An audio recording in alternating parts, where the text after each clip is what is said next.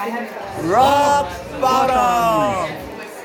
ックボトムチャンネルチャーリーです。タイトルコールはこの方々になります。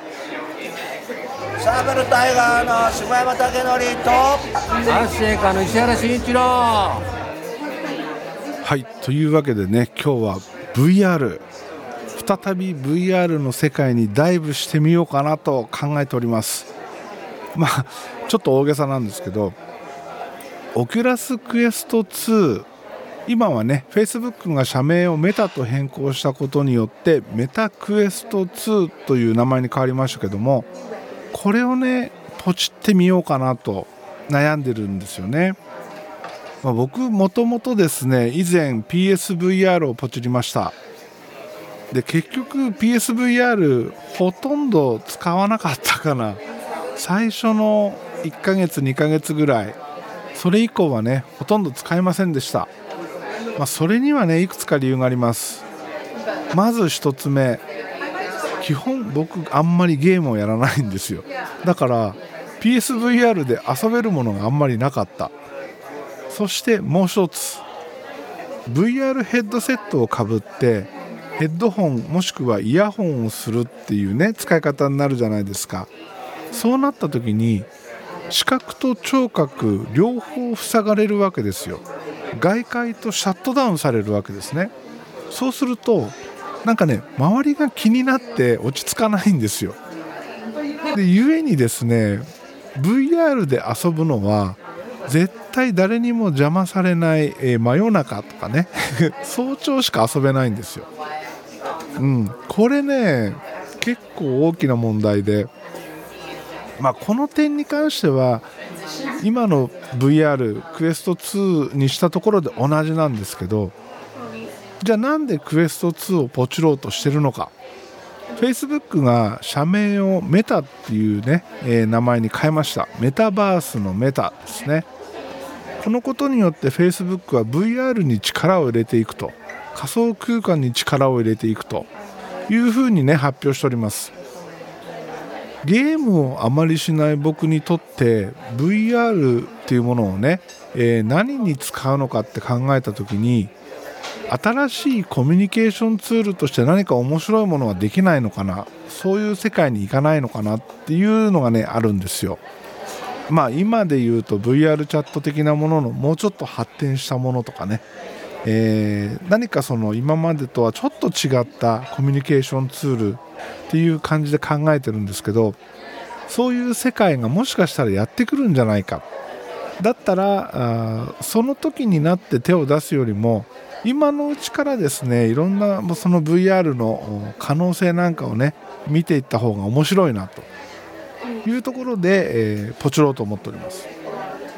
でさらにもう一つ、えー、まあ、こっちの方がね理由としては大きいんですけどつい最近知り合った人たちがですね VR を使って何かやろうっていうような話になってると。でそこにね僕も混ぜてっていう話を今してるんですよ。でその人たちの話をまあちらっと聞いただけなんで何とも言えないんですけど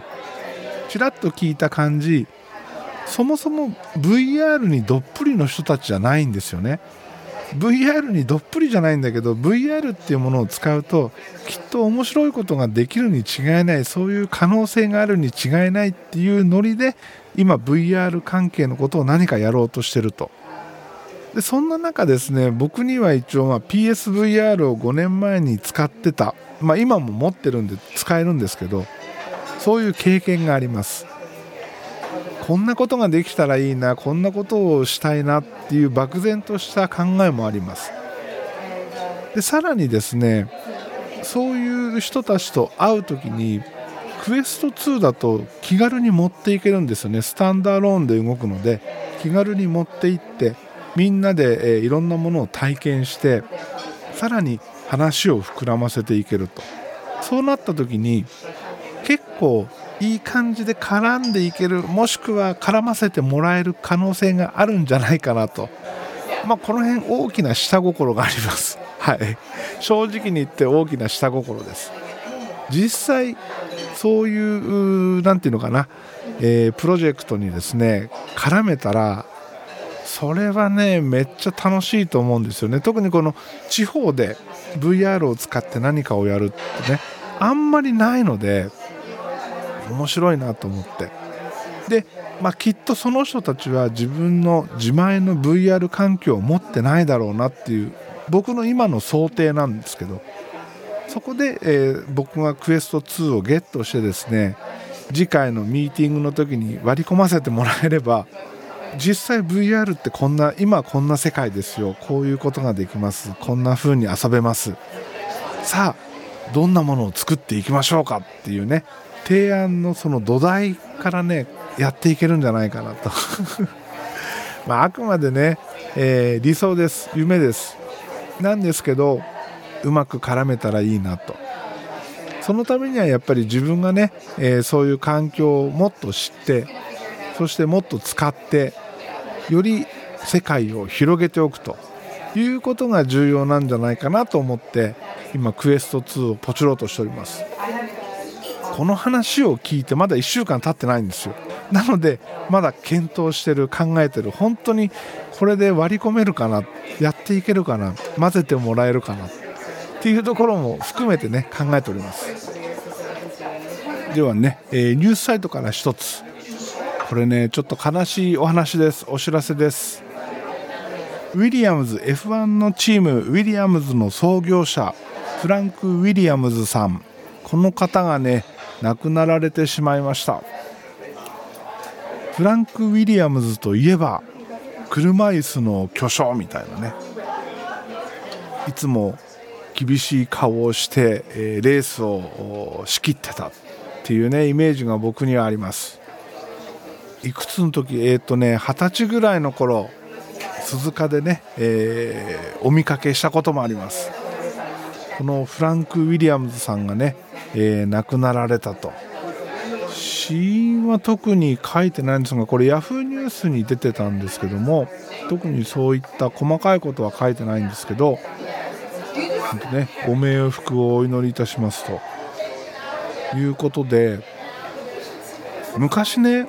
その80年代後半から90年代初頭にかけて毎年鈴鹿に F1 を見に行くのが楽しみでした。自由席いっぱいあったんですよ昔。3分の1以上多分半もしかしたら半分ぐらいが自由席だったんですよ。本当自由な雰囲気で外のキャンプ場でキャンプしてたりサーキット内でキャンプしてたりいろんな人がいたんですよ。で、えー、自由席のゲートオープン。まあ、自由席ね自由に席を取りに行くわけじゃないですか。名前の通り。なのでゲートオープンする時間っていうのが決まってたんですよ。指定席を持っている人たちは金曜日から始まるセッション金土日いつでも出入りできるわけです。だけど自由席の人たちはその席を確保するためにサーキットに入るためには自由席のゲートオープンっていう時間にならないと陣地取りができないんですよ。なので金土日っていうレーススケジュールなんですけど金曜日土曜日とね、えー、自由にサーキットには入れるけどもそうやってサーキットの中でレースその予選とかをね見ていると自由席の陣地取りをするための順番何、えー、ていうの入場の順番列を組んでるんですけどそこに並べないんですよね。だから、えー、決勝レースを自分の見たい場所でなかなか見れないわけですよ。当時は多分決勝レースだと10万人以上集まってたんですよ。仮に半分自由席だったとしても5万人いるわけですよね。5万人いる中で席を確保しようと思ったら、えー、ゲートオープンに並んでる人たちその列に並ばなきゃいけないんですよ。しかもなるべく早くから並んでないといい場所を取れないいい順番で入れない。ということで僕らはですね当然自由席で行くんですよね。お金なかったから学生の頃だったし。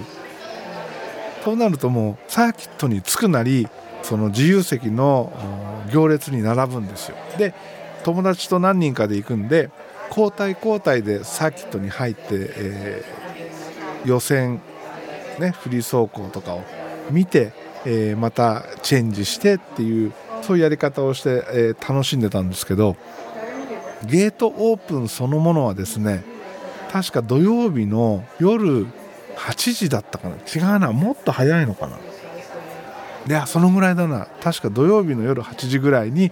ゲートがオープンされて自由席の陣地取りの人たちが自分の目指す自分が見たいポジションに走っていくわけですよ。うん、本当ねすごいんですよ。で場所を確保したら例えばブルーシートを引いたり当時は、えーとね、10月の後半にレースがあったのでもう夜寒いわけですよ。クソ寒いんですよ。でそこで一夜野宿しなきゃいけない。なので、えー毛布とか持ってくんですけど毛布とかねブルーシートで、えー自分の見たい場所をキープしてそれからそのサーキット内で行われてる各種イベントね、えーそういうのを見に行ったり、えーグッズを買いに行ったり食べ物を買いに行ったりというねそう一大イベントだったわけですよ。その時にですね、まあ、その自由席の列に並んでるとサーキ,、えー、とサーキットの外側あの鈴鹿の遊園地になってるんですけど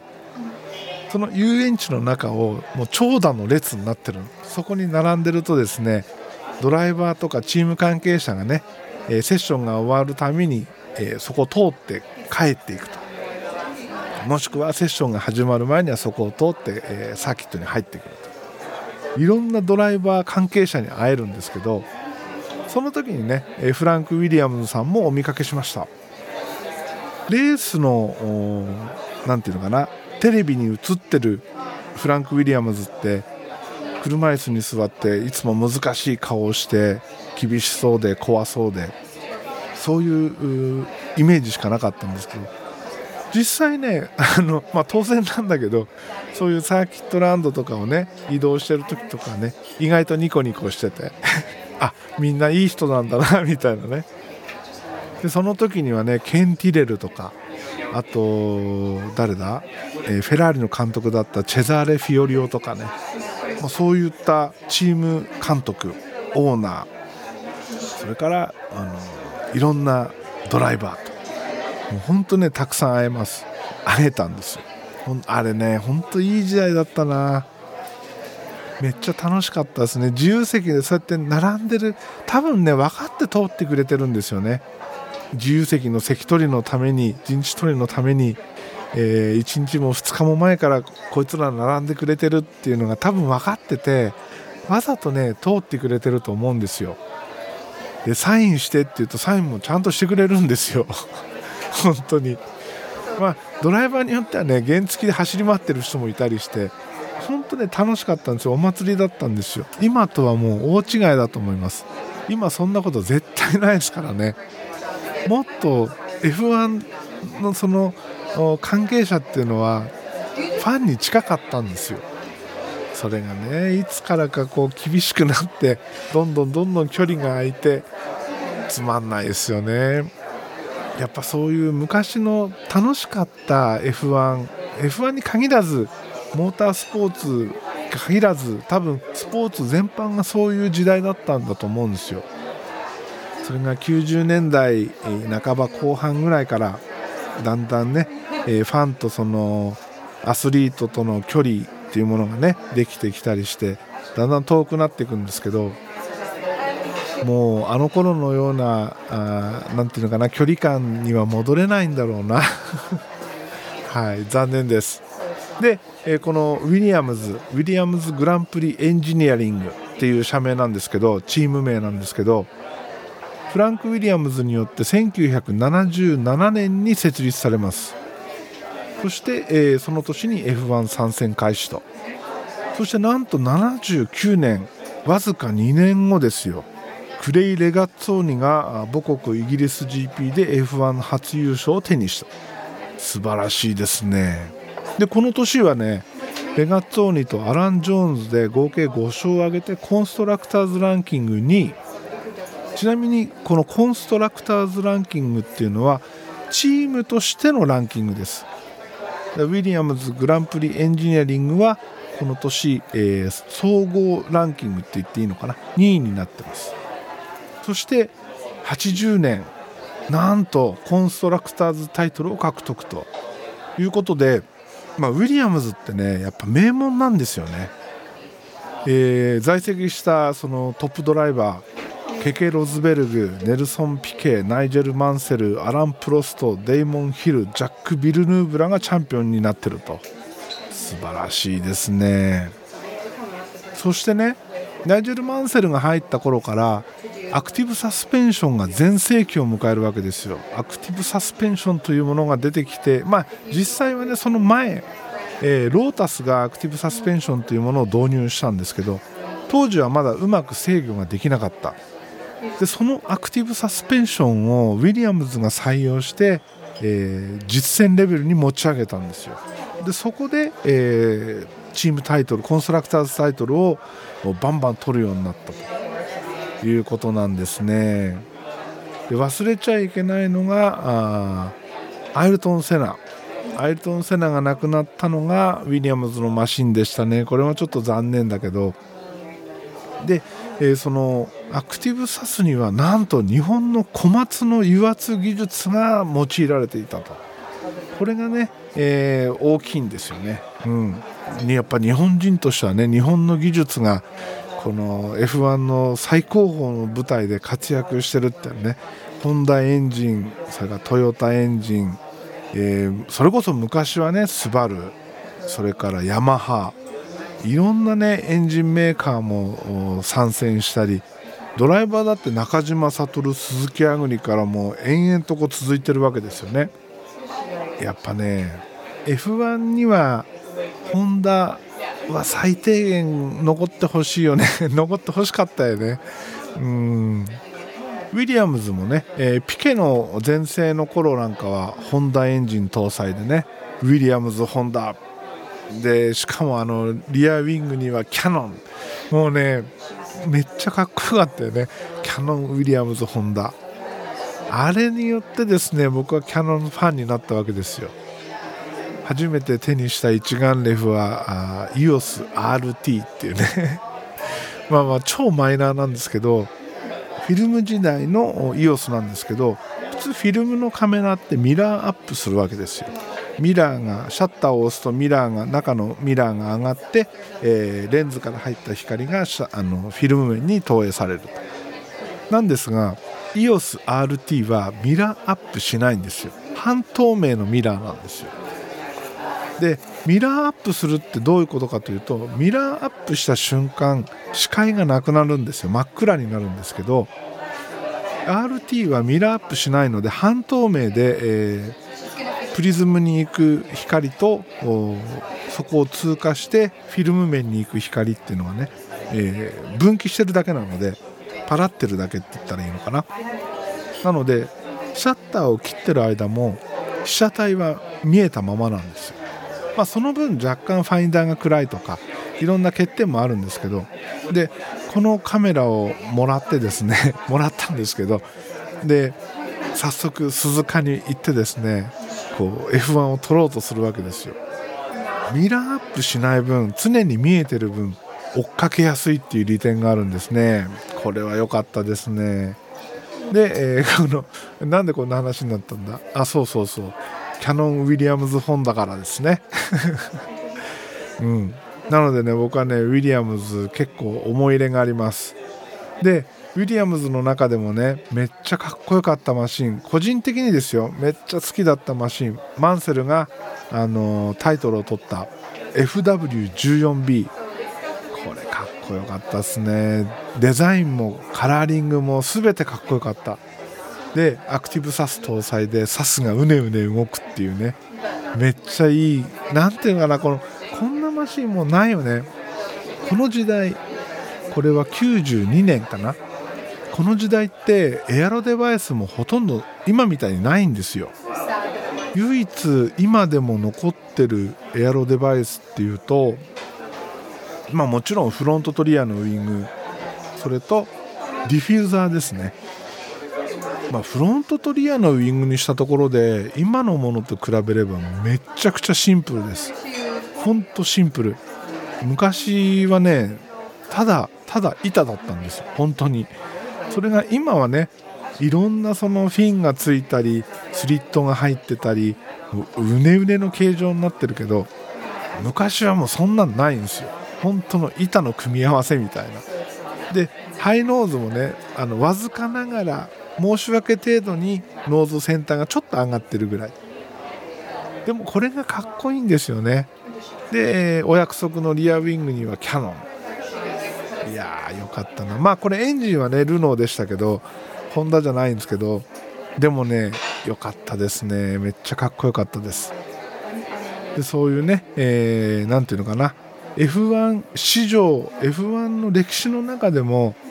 記録として残るチームを作り上げたフランク・ウィリアムズさんがね、えー、亡くなられたと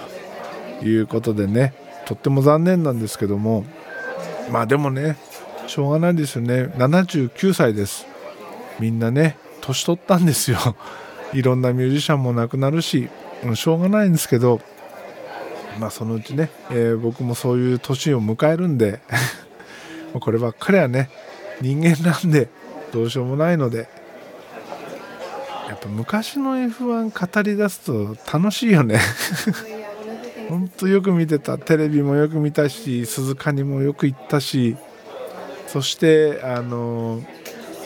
なんていうの当時鈴鹿に行くと、えー、前年前々年ぐらいのね、えー、マシンがこう展示されてたりするんですけどもうそういうのもね地べた這いつくばって写真撮ってましたからね。テレビじゃ見れないところ雑誌でも見れないところそういうところをもう重点的に写真撮るんですよ。例えばドライブシャフトの付け根とかね、えー、ディフューザーのその何ていうのかな。跳ね上がってるところのフィンの形状とかね。サスペンションの付け根とかね。サスペンションアームとか。もうほんとねなんかお前そんなとこ写真撮って何すんのっていうようなところばっかり写真撮ってたんですよ。あの頃はねエアロダイナミクスが大好きでほんと好きで。うんよかったな。はい。ということでね長々と思い出話を話しましたがフランク・ウィリアムさんご冥福をお祈りしております。というわけで今日はこの辺で終わります。エンディング曲はヘルボイスヘルギターから「焼酎野郎」でお別れです。ではまた次回です。